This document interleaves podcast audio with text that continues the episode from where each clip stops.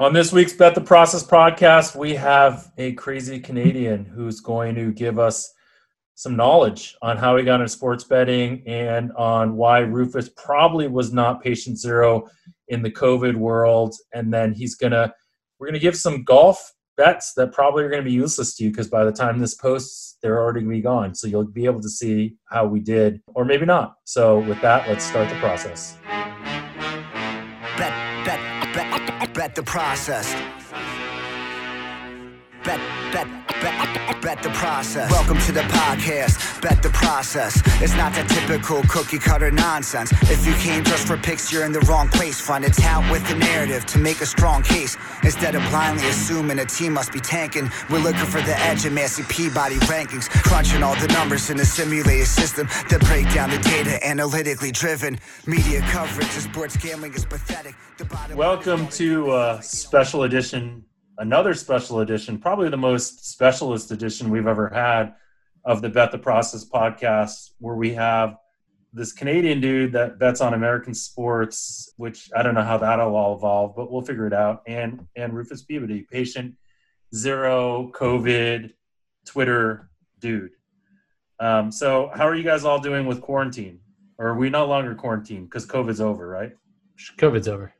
Yeah, I mean, I, ever since I got COVID, I I, I, I haven't been quarantined myself. Um, I, I'm still wearing the mask in public because I don't want to be judged uh, as that guy. You know, I, that's not that's not who I want to be. But the quarantine ended for me a long time ago. I feel you on that, Rob. I was, you know, I'm the same way. I wear a mask outside. I just went running today. I didn't wear a mask while running. Some people are. I don't know how they're doing that, but I feel like I, I'm, I'm being socially appropriate. But I think it's like I remember at the Sloan conference, Rob, you were telling me how afraid you were basically to be there because of COVID, and I mean because you um you were you're more vulnerable, and how when you got home, your your plan was to isolate for a month, and then it turns and you and it turns out you're hanging out with the one guy that's going to give you COVID the whole time without even knowing it. I remember um, we, we were out at, uh, I can't remember what that hotel is in Boston. It was like the half hotel, half lounge experience that we, we had that night. Jeff was there as well. Liberty. Um, Liberty, Liberty Hotel. Yeah, that, that was it. And, and we were talking, we were saying, um, we were trying to put odds on, or the, or the probability on the likelihood of, of someone within that hotel having COVID at the time. Um, and I, I I remember I was on the side of it's much higher than than we're letting on. And uh, I won't say who. There was a couple people who were calling me crazy, but I said it's, it's probably greater than a fifty percent chance that someone here right now has COVID, and they thought I was absolutely insane. And then we all went home about a week later, and everybody had We COVID. all had it. Yeah. What do you so you were saying before we came on that you thought that there was a high likelihood that Rufus was not patient zero. So who do you think was patient zero? Well, here's the thing. We know we know that you can be asymptomatic and still spread the virus. Although it seems like people that are symptomatic or showing symptoms are more likely to spread it. My recollection of that week or and that night at Liberty Hotel, like Spanky was he was sweating pretty hard and he was not looking like he was in great shape. Like we went to the cigar bar together afterwards. I mean, Rufus, you look normal. I know your fiance like a day later was really ill and she was perfectly fine. The only person that seemed like they were a little lethargic was Spanky. So I, I'm not entirely convinced. Uh, I don't, we'll never know. I mean, we, we went out to a group dinner where we all shared meals from the same dishes. So what, what odds would you what odds would you give that I have antibodies, knowing what I did? I'd say very high. Like, Really? like oh, I, I'd say greater than 90%. Jesus, that's awesome. I need to get tested. What? Okay, how about this though? You got to complicate things by what are the odds that I actually test positive for antibodies? Because then you have to multiply your ninety percent times another probability, and I know multiplication is difficult for you. I, I actually don't I don't know the specifics of the antibody test or how it works. I really don't. I haven't been uh, reading up too much about that, so I can't tell you specifics. But I, I, I think honestly, everyone who was in that cigar room had had COVID with an extreme likelihood, and honestly, We got it after, yeah, but but I, I had it then. somebody had it then. I I mean, I was the first one to, te- like, to basically test positive. And and Rob, like, in all probability, it was me. Given that two weeks before that, I was in New York Rufus City. wants- you can tell how much I was Rufus riding. I was riding the subway in New York City. Then I was in California. Then I was in Colorado. Like I was basically in a bunch of public places. And like in New York was like was hit pretty hard. But Rob, I thought you were going to blame it on Joey Knish. no, he wasn't there, so I can't. I'd love to blame Oh. it on him. I do love blaming things on him in general, but I mean, here's the thing. Well, Rufus, prior to prior to Boston, I had been in Israel. I had been in London, which was pretty much a hot spot as well for a week leading up to that. So I'd done all sorts of traveling through all sorts of airports as well. We'll, we'll never know who the the originator was, so to speak, but uh, I mean, we all had it in some some may have been asymptomatic and they'll never even know even if they unless they get an antibody test but we were in very close proximity for the entire week right. Well, let, let's let's switch gears a little bit. What have you been doing during quarantine? Have you norm? So I've been following you on Twitter, um, and just to be honest, Rob and I don't know each other particularly well. We basically, I just know his Twitter persona and how he trolls people. But I wanted to um, ask you: Is, is are, have you been betting golf your whole life, or is this sort of a new thing for you? uh, no it's fairly new it's within the last couple years I, I actually i think jokingly it really wasn't a joke but i told rufus that i was coming for him at one point or that I, I really wanted to steal some of his golf edge. And i think he thought it was a joke. And then i talked to him a year later and i'm like rufus i've been working on golf. And he's like no i thought like i didn't really realize that was for real. I wouldn't have been telling you these things that i was working on. But uh, no it, it, it's something that i'm always just like looking to expand into things that interest me. Uh, I kind of got bored of baseball, to be completely honest with you, just because I live in Canada.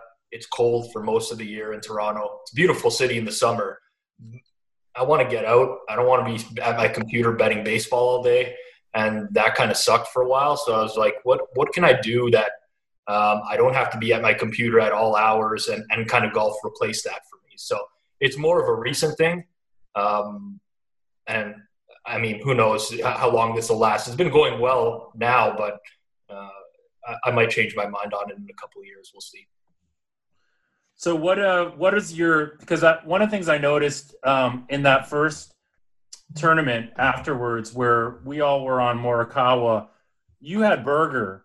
So interesting to like think about like where you have you and Rufus ever compared notes about why you were on Berger and he was on Morikawa and how you got Ber, uh, Morikawa to miss three three footers that led to the victory. How did you do that? I did. I didn't. I mean, I'll admit that there's a, a lot of luck involved. Me and Rufus don't compare numbers, but occasionally when we're in touch, there's been a few times where, where we do, and and I think we've been on a lot of opposites. Uh, part of the reason for that, just in general, is is the market respects Rufus quite a bit, so he gets down early on a on a matchup. Did you say under your Did you say under your breath there? What a bunch of fools! Well, I mean, I mean, uh-huh. I I'll say it out loud. Really, I don't I don't have to mutter it under my breath. But no, the market respects Rufus. It, it's like this happens in every sport. I, I, I recall it from in many sports that I've bet on where there's just someone in market that will really really push numbers to the direction where all of a sudden it opens up value on another side. When we were at Sloan in Boston, me and Rufus were comparing our our matchups for the week, and I'm pretty sure like literally 75% of my matchups were opposite of Rufus uh, at that point. But they were the, the point is they were they were completely different numbers. It's Right. not like we were opposite Different each other at the same number. We were opposite at like 40 cents apart. So That's pretty fascinating, though. So when you bet those against Rufus, I know it wasn't against Rufus. Were were the numbers still where you wanted them to be at? You know, when when things actually teed off, meaning like, is it a sound strategy for me to literally just ask Rufus what he bet and then fade it right at the time of of uh, of you know the the actual tournament going off, which is not the same as saying fade Rufus because you're getting it at a price that he's basically manipulated to where it is. Right, and and this remind baseball about three or four years ago now. Um, Rufus will remember the group that I'm talking about, but they would hit a baseball game literally everywhere, right? Pinnacle, Chris. Is this Barry Horse? Not Barry Horse, previous to Barry Horse. Um, Wait, there's baseball betting previous to Barry Horse? Well, we, we I mean, it's forgotten since since Barry Horse's. Well, and also since baseball is largely forgotten. It's true. Since they've been worried about whether they're going to play a 64 game season or a 56 game season, like what, what a waste of time. It's incredible. Yeah, it's, it's nuts. But uh, yeah, it's the same thing. At, at that time in baseball. There was someone in market, they'd hit everything on screen money line run line team totals whatever. The lines in the games would move like 35 40 cents and it'd open up value on the other side. And if you did bet the opposite side of every single one of those games you would have won over the over long term. I, I don't know i don't i don't know rufus's exact plays. I don't get to see everything that he bets. But there's probably uh, I, I, I don't know if it's plus EV or not. Rufus, maybe you have an opinion on that, but uh, the numbers you're betting are moving quite a bit. I imagine that there is some value in the other sides. I mean, it depends on what your actual edges are when you're betting them. Um, if you're betting 10% edges, then probably not, but two, three percent, then certainly there's value on the other side. Well, I'm, I'm not. I'm not betting two or three cent or two or three percent edges. I'm, I'm betting or edges that are allegedly higher than that. Um, okay. Um, but but no, you're. I mean, you're right. I think sometimes the market does overreact, and I think um, I, am not. I, back in the day, we would bet. You know, we, we would be back when we were moving golf through um, a, a bunch of different a bunch of different betting partners who were hitting everything at the same time, and we had a stretch. We had a stretch of like three months, and like I think it was late 2011, maybe, where we hit. Uh, it, we were like hitting 70% on matchups over like a three month stretch, which is you know maybe that's like let's say eight matchups a week out, tournament matchups. Out, tout alert. And but we would be betting something at minus no 110. one makes 70%, Rufus. Are you saying 70% over three we, months? We, it was it was ridiculous. We were running that, really hot, Jeff. They, they made four bets. They made four bets over the course of three months and went exactly. Then it had to be 75%. But we were 70%. Okay. Uh, anyway, we were we were just like absolutely destroying it, and we would be betting something at minus one ten that I had a true price of minus like one twenty six, and it would be like it would move immediately to like you know minus one thirty, and then it move to minus one fifty, and then it move to minus one sixty five. Like just and and it's because a lot of these betting partners were like, oh, you know, this guy can't lose. I'm, you know, I'm going to get more. You know, I'm, I'm going to fill the position for him, and then I'm going to get more for myself because this is such, you know, such a good bet. And and and so I, I like I would be like, hey, can I come in and take some like plus 145 on the other side? Um, but you, you can't really go to those betting partners and be like, hey, I want to grab a plus 145. Uh, you know, when they're like, oh shit, I literally was just betting like minus 140s because you, you don't tell them to bet that. But I mean, I think it's yeah, they, are just why these guys. It's hard. It's, it's why hard. these guys aren't like you know making numbers themselves. Well, there's a lot of. I mean, the psychology of tailing someone and missing the right number, but yet still wanting to get down some action and not understanding that you went from a positive EV bet to a negative EV bet because the money moved it is such a hard thing for people to understand. Like they're like, oh yeah, what price? Uh, you, how about at this? And they still, most people will still end up betting it if they're degenerates for sure, right? Because they but, think like they're still it's like investing in DraftKings now, right? Right. Right. I mean, that's a, a decent comparison. I, I, think you guys both you guys both know that I, I ran a tote site for a year. So I ran predictionmachine.com for a year. Um, and oh, you're evil, you? Rob. You're evil. It was I, it was the originator was the original founder was someone different, and he sold the business, and I ran it for a year. And essentially, wait, Jeff, we got to stop this podcast. I thought we had a no touts thing anymore. Well, I know we have Preston on all the time. So let, let, I tried to I tried to tout in the best way possible. Everybody does. That is a good person, but it's just hard, right? It, it's but I, I will say this is not fluff. Like this this is serious. I took over the product models that I did not believe in when I reviewed the code myself. They weren't sold. Those subscriptions weren't sold. I rewrote models on site, which were the same models that I was using to bet myself. Whoever bought a subscription to Prediction Machine in the year I was running it won money. That is an absolute guarantee if they were betting properly. But The challenge is exactly what you just said, Jeff. So you could put out something that's like, you know, Yankees minus 120. And we even had a tool on site which would allow you to, to calculate what your bet size would be if the line moved and change numbers. People don't want that. The average person does not give a shit no. about that. Yeah. It is tell me what to bet. You told me Yankees minus 120 is good. I'm betting Yankees minus 150 now. I don't care because I want to be on the same side as you. And really trying to educate the average person on that, it doesn't work. The people just, for some reason or another, they're not price sensitive. I don't know what it is. Maybe it'll develop over time. It's just uh, no, I mean, I don't, I don't think it will. And I, I, so I saw you guys both tweeted out stuff about this this week about outrights and shopping for the right prices on outrights.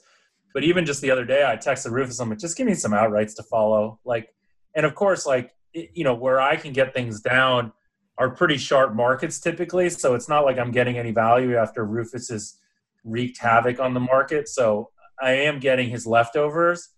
But, you know, like, it's still for me just even even myself who understands the value like the, the notion of edge and like why it's stupid to like get rufus's leftovers it's still hard to not be like oh well i'll just you know take a take a gamble on this. And that's like the difference at the core between the two of you guys who are professionals and the, the average gambler right?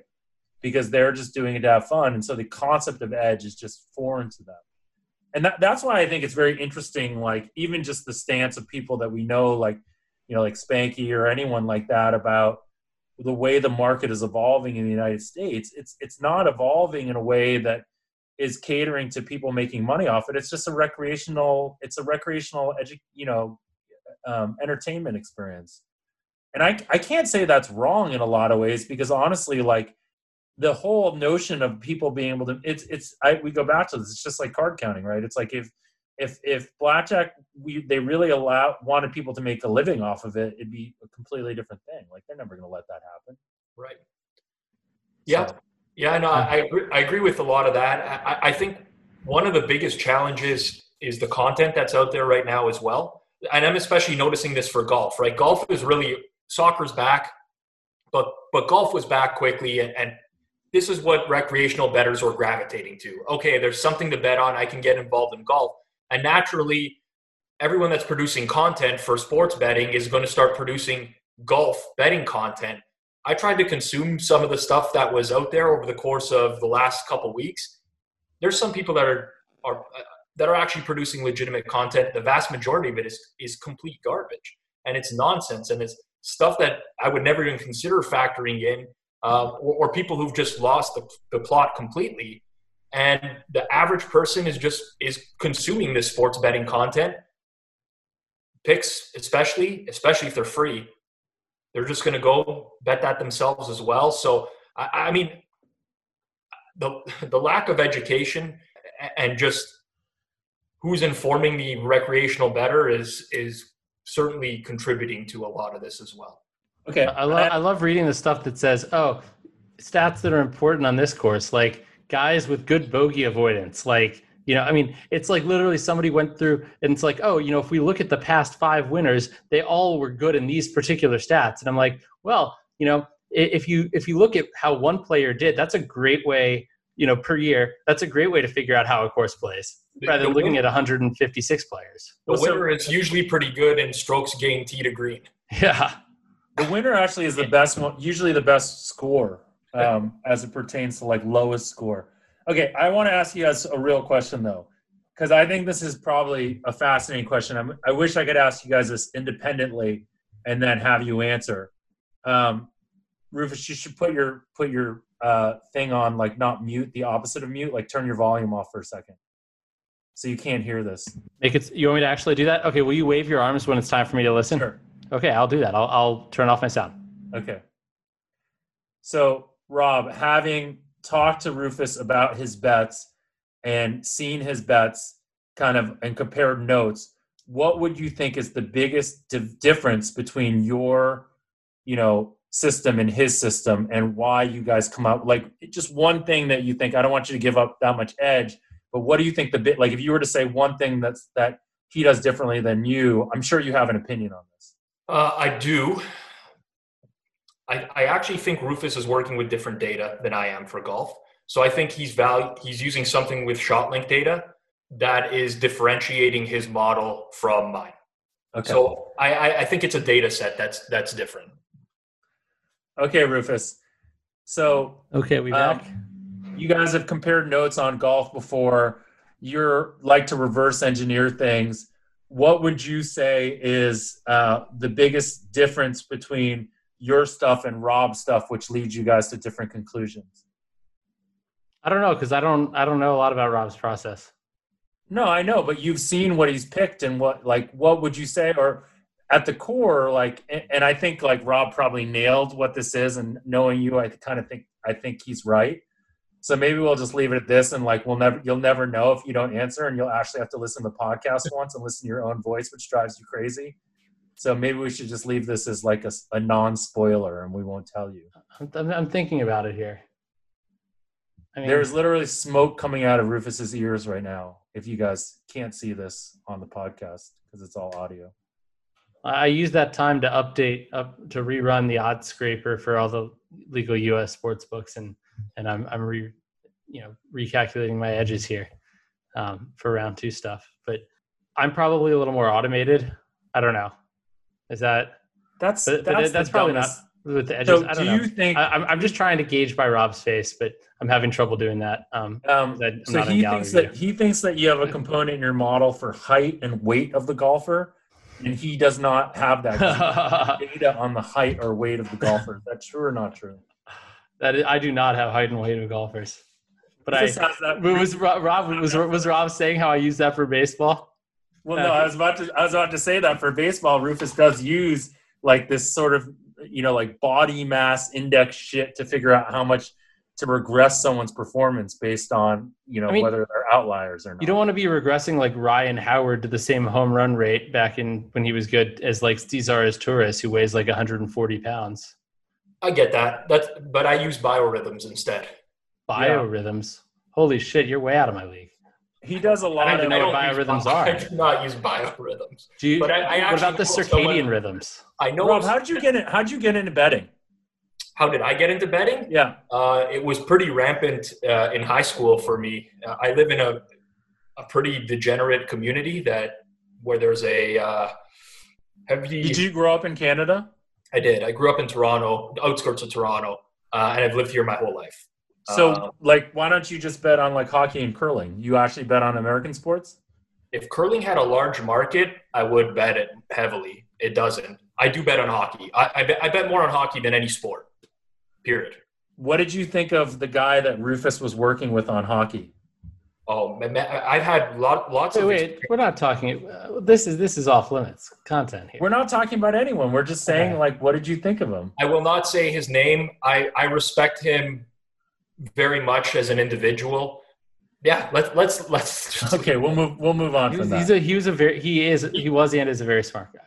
he's- Okay, we'll move very- on from that. Rob, I, I have So a what question for what you. would you consider? Uh, no, let, one more thing on hockey because Okay. I'm fascinated about hockey. Because if I could, not knowing crap about hockey, tail Rob and just have a hockey sweat. A hockey sweat seems like a, an amazing sweat, by the way, just because of the binary aspect of everything. It just I what just like, what I just the like biggest? thinking of sweat and cl- ice at the same time. It's just it's a nice. you know, hockey players sweat a lot, though, Rufus, right? Like that's not an ironic. I've played hockey before. They have so many effing pads. I've on. played ice hockey with pads on. Not I played one hockey, one Rufus, intramural ice hockey, game. Not field I played hockey, one hockey. intramural game of, of ice hockey back at Yale my senior year because my my uh, roommate. Hey, was by the way, captain did you the know that intramural Eli? team, and I scored a goal because I tried to hit a slap shot. Like I just positioned myself somewhere and like I tried to hit a slap shot and I faked the goalie because I like didn't hit it very hard and I think the goalie thought it was going to be hit hard and I scored a goal and it was great. What what is your what do you think the biggest advantage you get in hockey is if you were just like off the top top like what's where's the advantage there? Is it the classic sort of like not like measuring scoring chances instead of actual goals or like that type of stuff? Uh, there's, there, I think I have a lot of, lot of competitive advantages in hockey. Um, one of them is the data set that I use, which is not entirely available publicly, um, which would be a significant advantage. Uh, the second is just the automation work that we've put into hockey and the ability to get down very quickly. on any changes, uh, major changes, which significantly helps, uh, especially since it's a sport for me where I don't have a ton of volume in general um, and rely on reacting to, to news quite regularly. So th- those would be the, the main two. Uh, okay, Rufus, what would you like to ask our our fine guest? And just so you know, Eli Yale was a slave trader. That's the. Ooh, that that's pretty bad. That's not. That's that's definitely that's not a slave, like, a owner, slave That's a slave trader. And and Rufus It's scored like the difference between a drug user and a drug dealer, except it's Well, it obviously depends on what the drugs are at that point. So it's a bad analogy, kind No, of. but I yeah, I guess what I'm saying is it's like the difference between someone that sorry, I, I don't want I shouldn't say I'm going to say things I should like that. I we think should probably stop. we should I probably think- just I move think this I- on. Yeah. Let's move on. What, were- Um, what did you want to ask, Rob? I've been watching too much Wire recently. Um, so, Rob, in building a model, like what is what is your process? Are you um, you said we? Are you? Do you have a team of people doing this? Are you um, are you like the CEO with a, bun- a, bunch of people, or is it just like you and a partner? And what's like?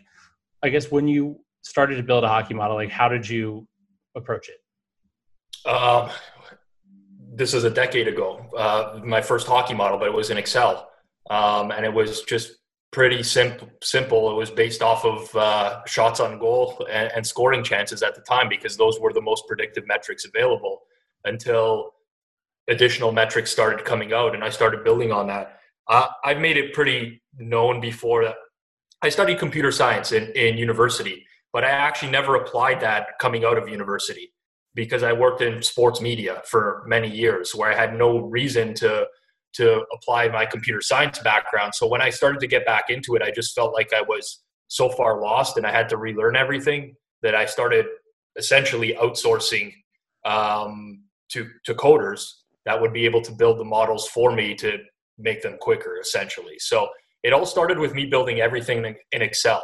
I was running Monte Carlo sims in Excel that were literally Oh, taking man. like an hour to run but uh, and it wasn't enough simulations like the, the variance on it was was absurd because I, I couldn't run enough sims in time.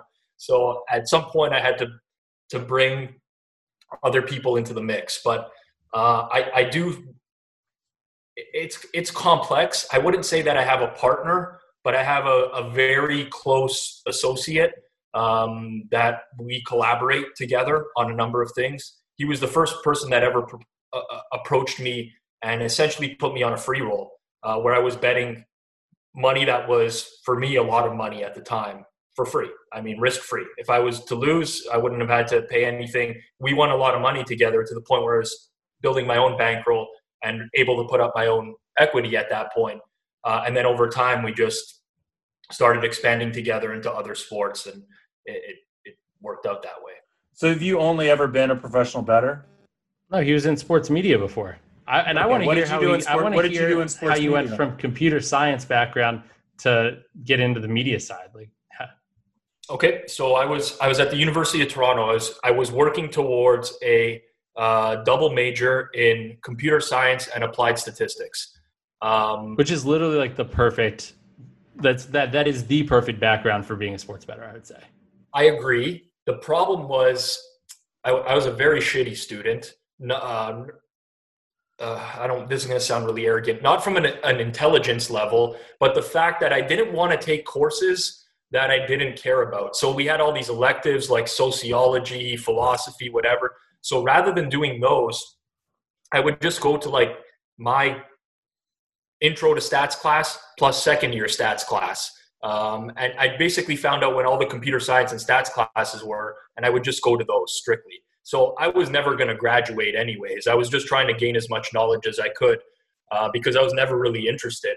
And while this was happening in Toronto, the score, uh, which is now operating in New Jersey as a, as a sports book, but uh, the score um, had a television station and they were just launching a radio station on Sirius satellite radio. It was called Hardcore Sports Radio. And I was a listener.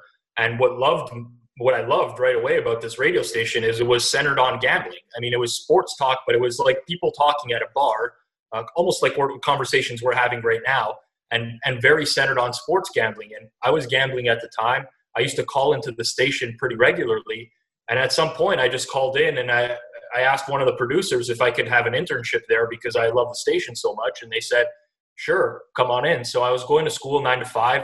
I'd drive straight to downtown Toronto, six to two every day, uh, put in my time there, and then they essentially offered me um, they offered me a part-time role, which turned into a full-time role, and I just decided to, to go with it. So that, I mean, that's I dropped out of school to be a full-time radio producer. Uh, eventually, became a radio host.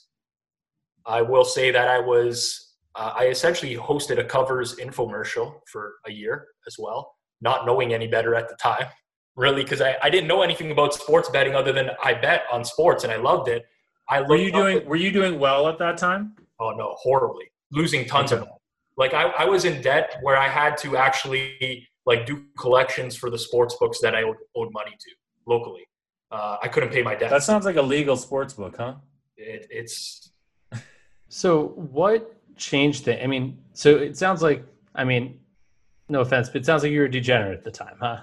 One hundred percent fair did, See, the thing about Rufus have, that you have to understand is that Rufus does not really understand that degenerates can actually be positive EV players. Also, we we just have leaks in our game at times. It's like you know once you once you see the positive EV world, of course that's what you want, but you still got a little bit of little bit of gamble in you. Well, I think most people though when they start are not winning. I think there's the process of losing and learning, and I think that people learn you learn more from losing than you do from winning for sure. That's very profound. That's why we paused for a second, just because it was profound. Um, I wanted to hear Rob's perspective you, on this, on the transition from being a losing bettor to being a winning bettor. But I, I can't, I can't pinpoint it, but it, it's exactly what you said, right? You get to a point where you come to a realization of I'm not winning, I'm not going to win.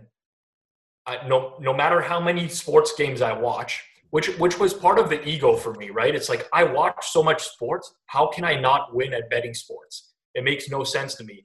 And then you just come to some sort of turning point where you're like, okay, I have to do something differently because this is not working.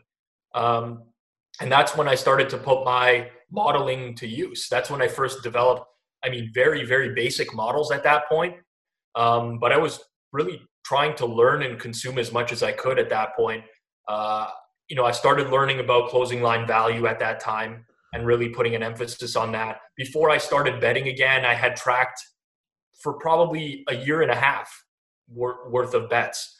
Um, and honestly, it gave me the same rush as, as, betting, even though I wasn't putting money down. So it was kind of filling the void for me, um, just to, to satisfy the ego of I need to be able to prove to myself I can win at this.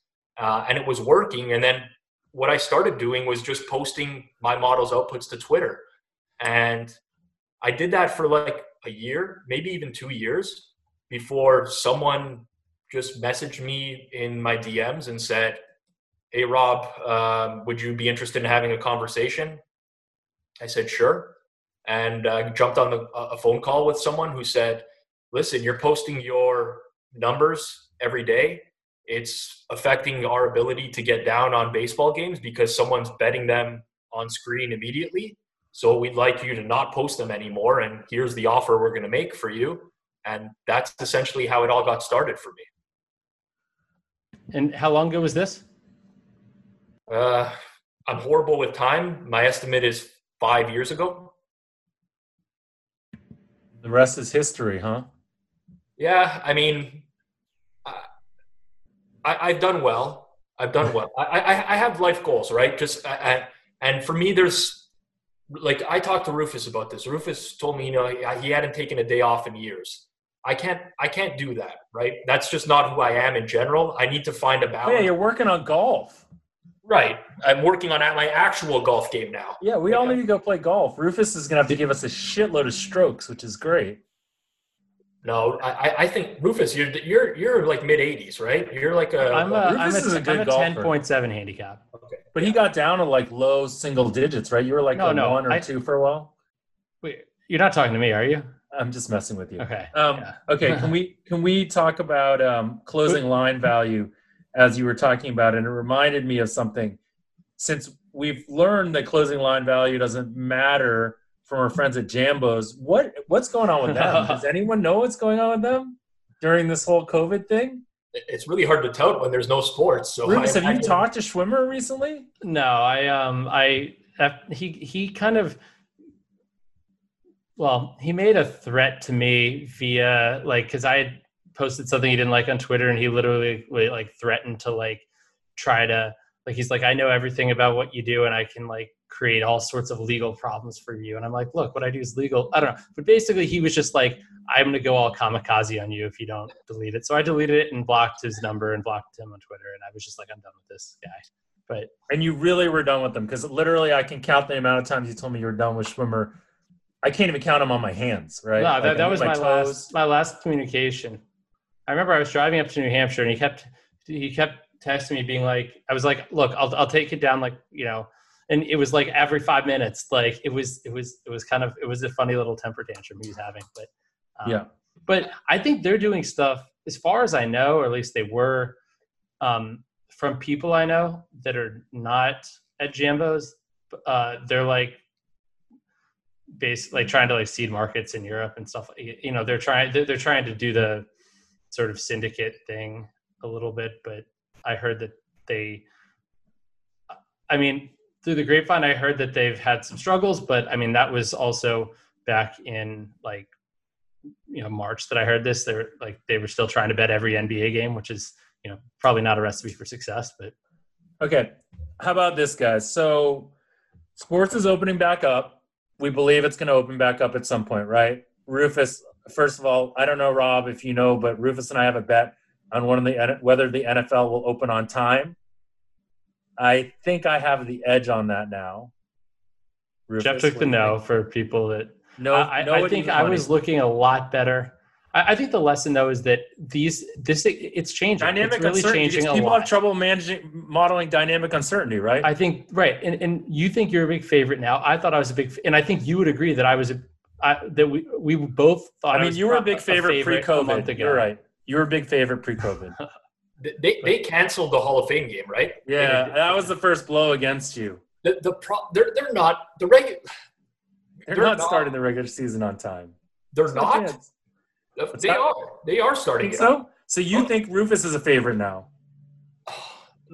I, I know what's happening, and I see the, the the increase in cases in the southern U.S. right now, and its second wave is is happening. It's not even a second wave. It's true. This It's- is like part of the First wave. wave. But like, it's the NFL. Like they don't give a shit. They're they're gonna start. They're just they're gonna. That's do incredible. So you would take you would you would bet me at even money that they start on time. I would. Yes. Rob, you want to join? Jeff, you want another Oh. thousand dollars on this then? Sure, I'll take another thousand. I'm spouting my mouth off, so I'll take another thousand dollars. Let's do Rob. Let's do ours for charity. Sure. You get to pick whatever charity I donate to. Sounds or good. vice versa. Yep. Um, okay, so sports is going to open back up at some point. Are there any like? Do you think there are going to be big advantages to be had, or do you think it's just going to be such a mess that you're like, I I don't even want to touch this? I'm in the case of the latter. Um, like e- even smaller things like home field advantage in an empty stadium, right? Um, I, I I have a guess as to what that is. I, I don't like betting with a lot of uncertainty, and I, I know a lot of people view it as an opportunity to be better than other people in market at doing that stuff. But for me, that's always bothered me. I, I always like to really, really be able to quantify my edge as best as I feel possible. And the reality is, just in my personal life now, I've gotten focused on so many other things that the thought of sports coming back is just not appealing to me to get back to the grind. That's that's the real honest answer for you. But you're grinding on on golf right now, right? But it's not really a grind. Like it, it it's you not automated. it, yeah, it's not Yeah. a lot of work. It, it's it really is nothing. It, I mean, it's a little more stressful because I sit at my computer screen, you know, refreshing the leaderboard when I got my drafting. That's just jo- that's not that's just joy. it's Sweating not- golf is just joy. Like when you're just sitting there and you're like, okay, so the app says that he's in the fairway, so hopefully this is, and then you like see the visualization of where the ball landed, but yet like one of the screens hasn't quite caught up. So you're like, maybe he didn't really land it that close. Maybe there's a data error. Anyways, it's, I, I I get that. I mean, it, it's just it's unneeded anxiety and stress. Like I was sitting on on my back patio last week. I can't remember who I had in a matchup against Matt Kuchar last week, but Kuchar closed birdie birdie birdie to push. Oh my god. I, I had that same shit on that was on that was on the second day. Day it was two. a matchup. It was a matchup versus Justin Rose. That's the was it Rose? Round matchup. I don't think it was Rose. I, didn't, I didn't bet Rose last. No, no, no. It wasn't Kuchar Rose. against it wasn't Berger Rose. was a matchup I had. No, no, I had no, it was- against it Berger. was, and uh, obviously, I lost. I had that exact same one because he was way the guy he was playing against was way down. It was Rose. He was way down, and then he all of a sudden he he actually turned it around where he was way up, and then Kuchar went birdie, birdie, birdie. I remember this really well. I, I had Duffner against Kuchar. That's who it was for me. Okay, I Oh, had Rose. okay. I had Rose against Kuchar. and it was a, it was like plus 160 plus 165 something like that and duffner i think had finished the round five under and kuchar was two under with three holes to go and went birdie birdie birdie while i'm just refreshing on my phone every single like why I didn't even pull up a live stream i couldn't tell not like they would have showed kuchar anyways on on 18 but Yeah. it was There's something alluring about just watching it refresh and like I'll be like able to watch something on a television like if I'm traveling and I'm like no I'd just rather refresh my phone because I feel like I have more control if I refresh my phone or something like it's gonna happen. yeah. Um, Rufus, got any more questions for Rob? Yeah. Um, how wait? How'd you end up doing last week? uh, last week was pretty, pretty mid. Heritage. What? Uh, I, I, I had I got killed in round three last week, which which ruined what would have been a really good tournament again. Um, so Round it was best? It was a small profit, but round three was an absolute disaster for me. Uh, it was I, most of my plays were underdogs round three, and and really I think like one or two of them came through. So that that put a damper on it. But uh, fuck, I had so many guys in contention for outrights again on Sunday, and then. yeah. just Rufus, how did you do? I know the answer to this question. I but how did you do? negative thirty six percent. We a, a negative. Do you- do you me and my partners lost can- two hundred and sixty thousand dollars on it. So believe it or not, I am very this week. Like I feel kind of gun shy. Like I'm still betting this stuff, but I'm just like, if you have a bad week like that, first of all, like Morikawa blowing it, um, Morikawa and Schauffele, like I mean that still was a good week, but like, um, but this was like twice as bad as that week was good, and that week would have been like really, really good, you know, if it hadn't been for the ending. And now I'm just like, you know, I just don't want the bad momentum to continue. Do you know what I mean? When you're like on, we were, if you we were playing a poker game. We were playing a poker game the weekend after whatever that tournament, and I think we determined in like a seven-person poker game that collectively there was like half a million dollars, over half a million dollars lost on Morikawa not making any of those three putts, and it probably all just went directly to you, right? No, hopefully No. not. Uh, I, I don't think so. I mean, l- l- I'm I'm not like to lose 260 in a week. that's a lot, man. That's a lot even for me. Negative 36 percent ROI. So that's you're over 600k risk. I mean, that, that includes DFS too. Right, but overall, I, I'm I'm not risking anywhere near that level of money in a, in a given week. So no, I didn't take all the money that you were going to win on Schauffele or Morikawa and win it on Berger. But it was a it was a really nice score for me, um, especially in the wake of nothing else going on. Like I'm betting some UFC stuff and some Australian rugby and uh, I, some esport. Like I, I I'm just I got nothing going on. Literally nothing aside from PGA right now. So, my real question, um, and this is one that I think is actually really interesting. Do you think, I mean, right now, the surge in popularity of golf betting and DFS golf, do you, what do you think that is going to do for the golf betting market long term, both in terms of, um, and in ter- especially in terms of um, the efficiency of the market? Do you think basically we have a bunch, like a bunch of people are getting into it and analyzing it that weren't before and is it is it going to make the market more efficient or what's what's your opinion on that Logic would say yes, but right now, it seems from what I've seen. So I have automated alerts set up for CRIS and Pinnacle. Right, whenever a head-to-head matchup line moves, you might have very similar. And I don't. I don't have the tech savvy you do. It's not me. That's that's automating that. Like, but I have access. I don't have the staff you do.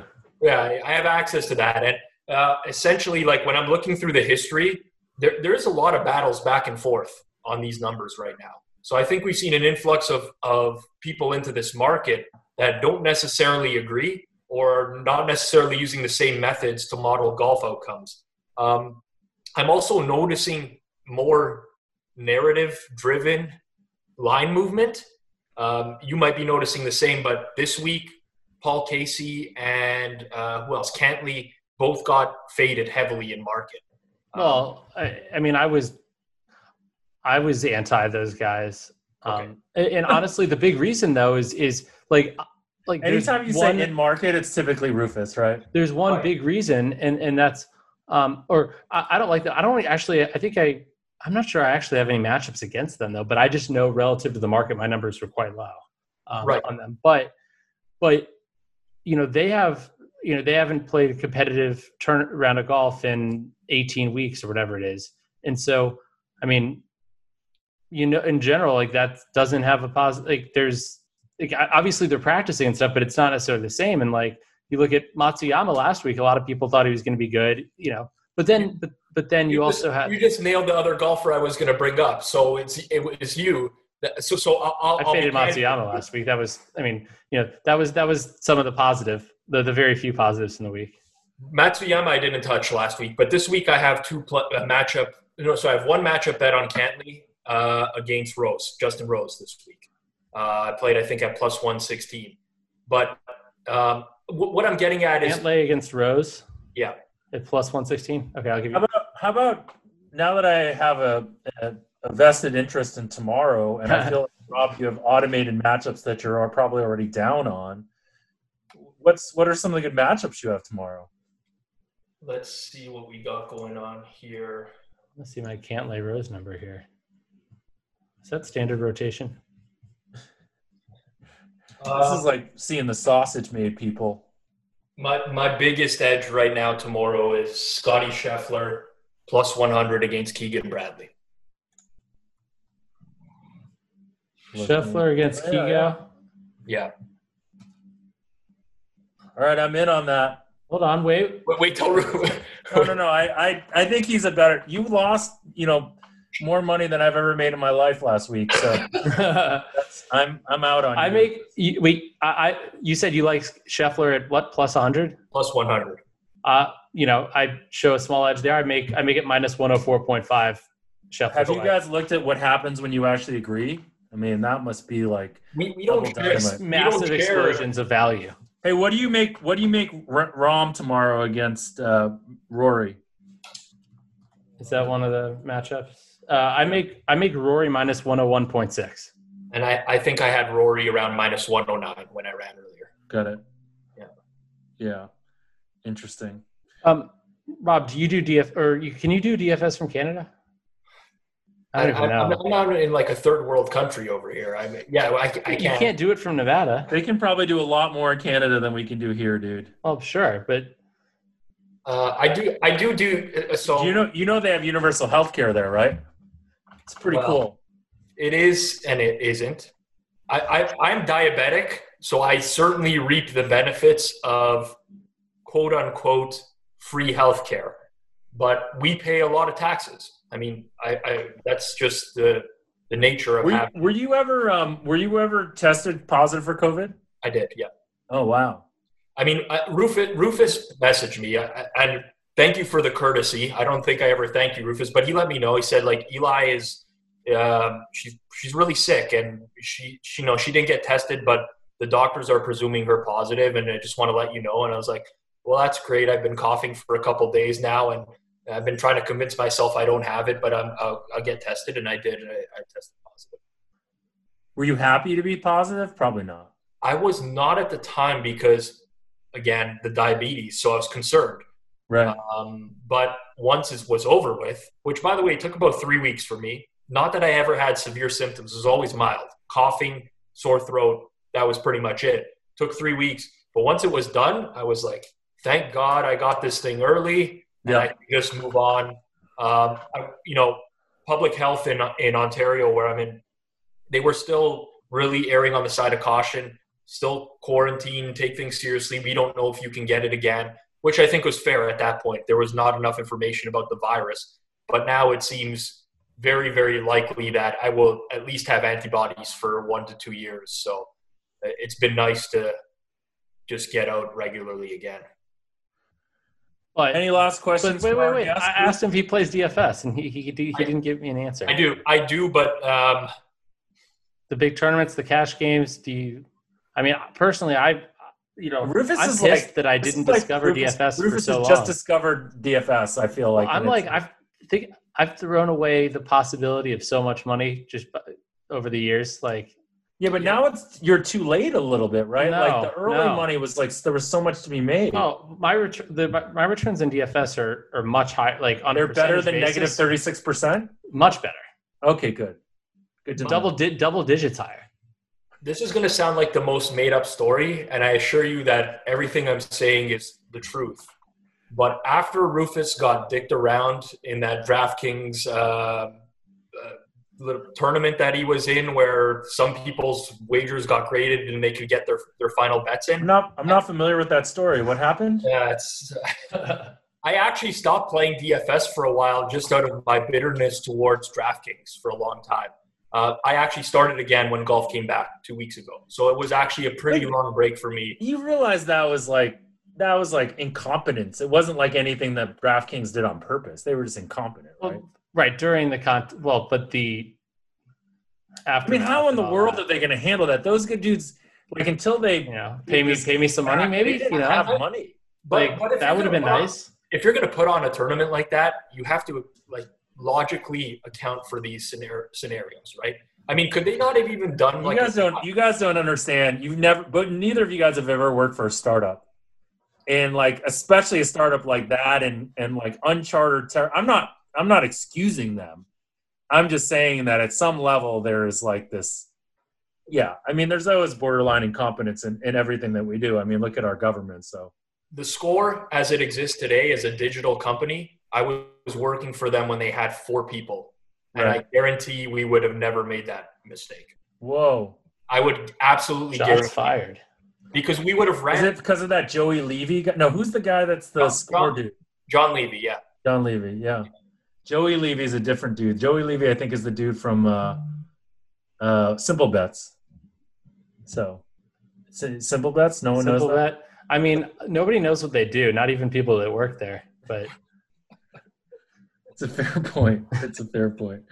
All right, we got anything else? by the way, if somebody if somebody listening to this works for Simple Bet and knows what they do, let me know because I'm curious because I don't know. Hey, Rob, I'm golfing early tomorrow also. So, should we play against each other tomorrow? Um, my I'll golf handicap too. against your handicap, and and we'll basically just like tally it up at the end to see see who would have won. I- I will give you. I don't my, even know how this works if we're on different courses. I, I You will have course I'll- I'll- ratings and I'll give you my legit handicap. So I, I want to make it clear that I started golfing last year. I took up Yeah. golf last year. Me, me too. that's awesome. My handicap. That means I can beat you. Oh, d- d- I, right. that This year I've been shooting between 95 and 100 pretty right. Rob, that's actually incredible to break 100 your first year. Like, I mean, I, it's I, I put a lot of time into this. I didn't I didn't break. I broke 100 for the first time in 2010, which I guess I'd been golfing like with that with regularity for like two years at the time, or a year and a half, two years. But you know, I'd played like a few times a year, but like in college. So my handicap right now is I'm holding it up to the screen so you can see, but it's 28.2. Oof. I, I bet Jeff doesn't have a legit handicap. Jeff, I do you? a- oh, you you want to bet me? What do you want to bet me? I don't want to bet you. I want to hear what your handicap is. You just is. said then. I, I I bet that Jeff doesn't have a legitimate. it's a gentleman's bet. What what does that even mean? We don't have gentlemen's bet. First of all, we're not gentlemen. I don't know. I mean, like- you. I was watching made a big C-SPAN, and everybody on C-SPAN's a gentleman. C-SPAN or CNN. The no, the uh, let's see, what is it? I can't. Twenty-two point three. Is that right? Yeah. Okay. it's bad. It's like uh, I was starting to get a little bit better, and then COVID, and ever since I started playing from COVID, every score I post makes the number go up. So I'm playing. I've been playing like a really easy course, and even when I shoot in the mid 90s from this course, my my handicap is going up. So Yeah. it's uh, it's. I think it's because it's just too easy a course, and it's just I would have to shoot like sub 90s if I want to like get my handicap any lower. So, do we want to, Rob? We want to give out any um, any outright plays you have value on? I mean, For- actually, people won't be though. listening this to is, this. this now, isn't gonna unless Matt turns this around quickly. This is not gonna post before. Matt, uh, Matt has COVID. I know His whole Matt family. I feel. I feel awful for him. Like, I um, think he's okay though. I I mean, yeah. Uh, do we? Do you, Oh, well, you know, we could have find a late afternoon matchup or something. But actually, this is ve- you know, I, I'm not going to mess up the market. But But, but what what is your matchup, Rufus? Just say it. I don't know. I don't have a matchup. I'm just literally looking at the outright odds in my numbers. well, like Ro- Rory's winning the tournament, right? Like he was what zero strokes gained putting today, and like M- Mackenzie Hughes, sponsored by the score, by the way, He gained like five strokes putting, right? Five strokes putting. Yeah, Yeah, but- and listen, I, I know that's not how math works, but fuck, Rory was dialed in from Yeah. the approach today. Yeah, But I mean, the funny thing is, though, it's like one round isn't doesn't mean that much, and people are like, "Oh, fade the guy that was with, hot with the putter and all that." And yeah, he's going to come back to earth. But like Mackenzie Hughes is not going to be priced like he's like the best golfer in the field. He's still going to be priced like he's expected to be the like 110th best golfer out of 150 golfers or whatever. that's the biggest advantage right now to be had. Right, is a lot of people can't determine the, the actual value on something. They're just always expecting these numbers to regress. I mean, I, I heard this a lot last week too. Like, oh, Corey Conners putting, you know, he's, he's doing great and his putting's going to get better. And it's like, he's an awful putter in general. It's not like he, he might be negative strokes gained putting right now because he is a, like a negative putter in general overall. So just expecting everything to regress toward zero is not a good way of looking at things. Yeah, there's a lot more randomness in putting than there is in ball striking stats, but there's obviously skill in putting too. By the way, the worst putter in the field this week is, let's see, is it Corey Conners? It's not Corey Conners this week. It's Vijay Singh, well, followed by Bo Van Pelt and JJ Henry. I'm, Ooh, and On is is is now. I have him as a worst projected putter. I have Corey Conners literally like losing projected, uh, projected losing 0.32 strokes per round to the field with the putter, and on the other side of it, Denny McCarthy gaining 0.6 strokes. All right, let's let let's let Rob go. He's got a big golf match tomorrow. Thanks for joining us, guys. Thanks for um, joining us, Rob. We'll have to do this again um, it- as a tribute to the thousand dollars that you're going to owe to my charity of choice. So, thanks for joining us. Thanks, Rob. Thanks, system that break down the data analytically driven. Media coverage of sports gambling is pathetic. The bottom line is watered down. It seems like they don't get it. Puppet teaser, but the engine's running off unleaded.